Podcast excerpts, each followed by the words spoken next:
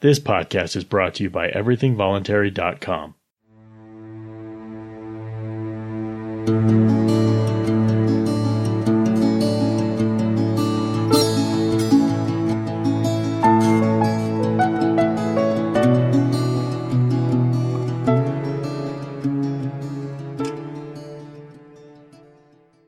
Be sure to check out and subscribe to my flagship podcast, Everything Voluntary, where I seek to promote respect for the voluntary principle in all walks of life and for all age groups. The pimp. From time immemorial, pimps have been treated as parasites who prey on prostitutes.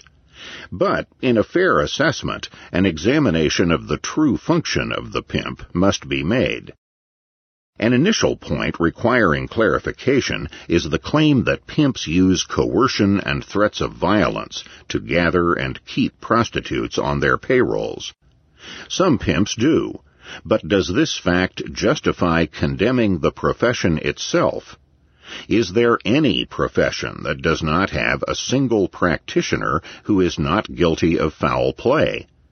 There are bricklayers, plumbers, musicians, priests, doctors, and lawyers who have violated the rights of their fellow creatures. But these professions are not qua professions to be condemned in their entirety. And so it should be with the profession of pimping. The actions of any one, or even of all pimps together, cannot legitimately be used to condemn the profession qua profession, unless the action is a necessary part of the profession. Now, the profession of kidnapping small children for ransom is an evil profession, qua profession.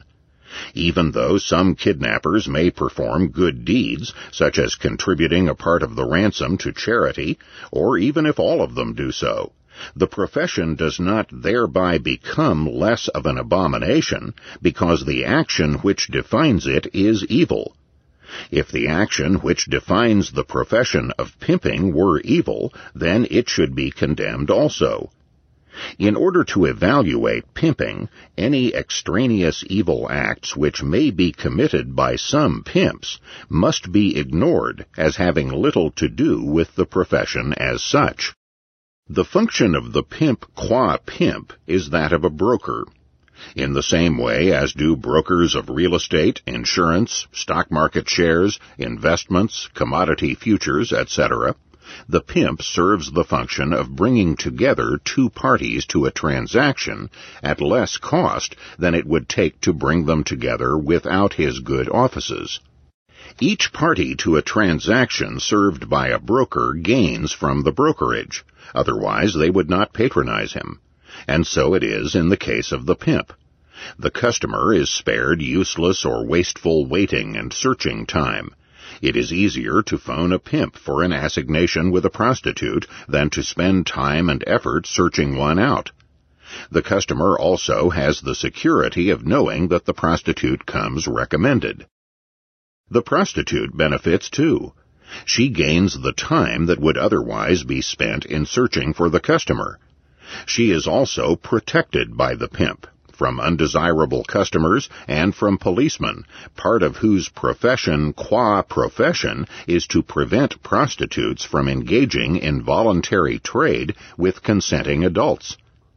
Assignations arranged by the pimp afford the prostitute additional physical security over street walking or bar hopping. The prostitute is no more exploited by the pimp than is the manufacturer exploited by the salesman who drums up business for him, or the actress who pays an agent a percentage of her earnings to find new roles for her. In these examples, the employer, by means of the employee's services, earns more than the cost of hiring the employee. If this were not so, the employer-employee relationship would not take place. The relationship of the prostitute to the pimp, employer to employee, contains the same mutual advantages. The professional pimp performs the necessary function of brokering.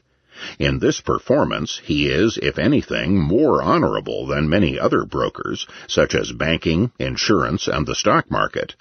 They rely on restrictive state and federal laws to discourage their competition, whereas the pimp can never use the law to safeguard his position.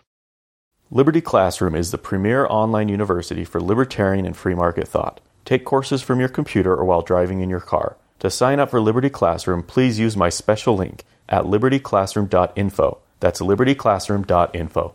Please consider supporting this podcast and everythingvoluntary.com by visiting patreon.com/EVC or paypal.me/everythingvoluntary. Thank you.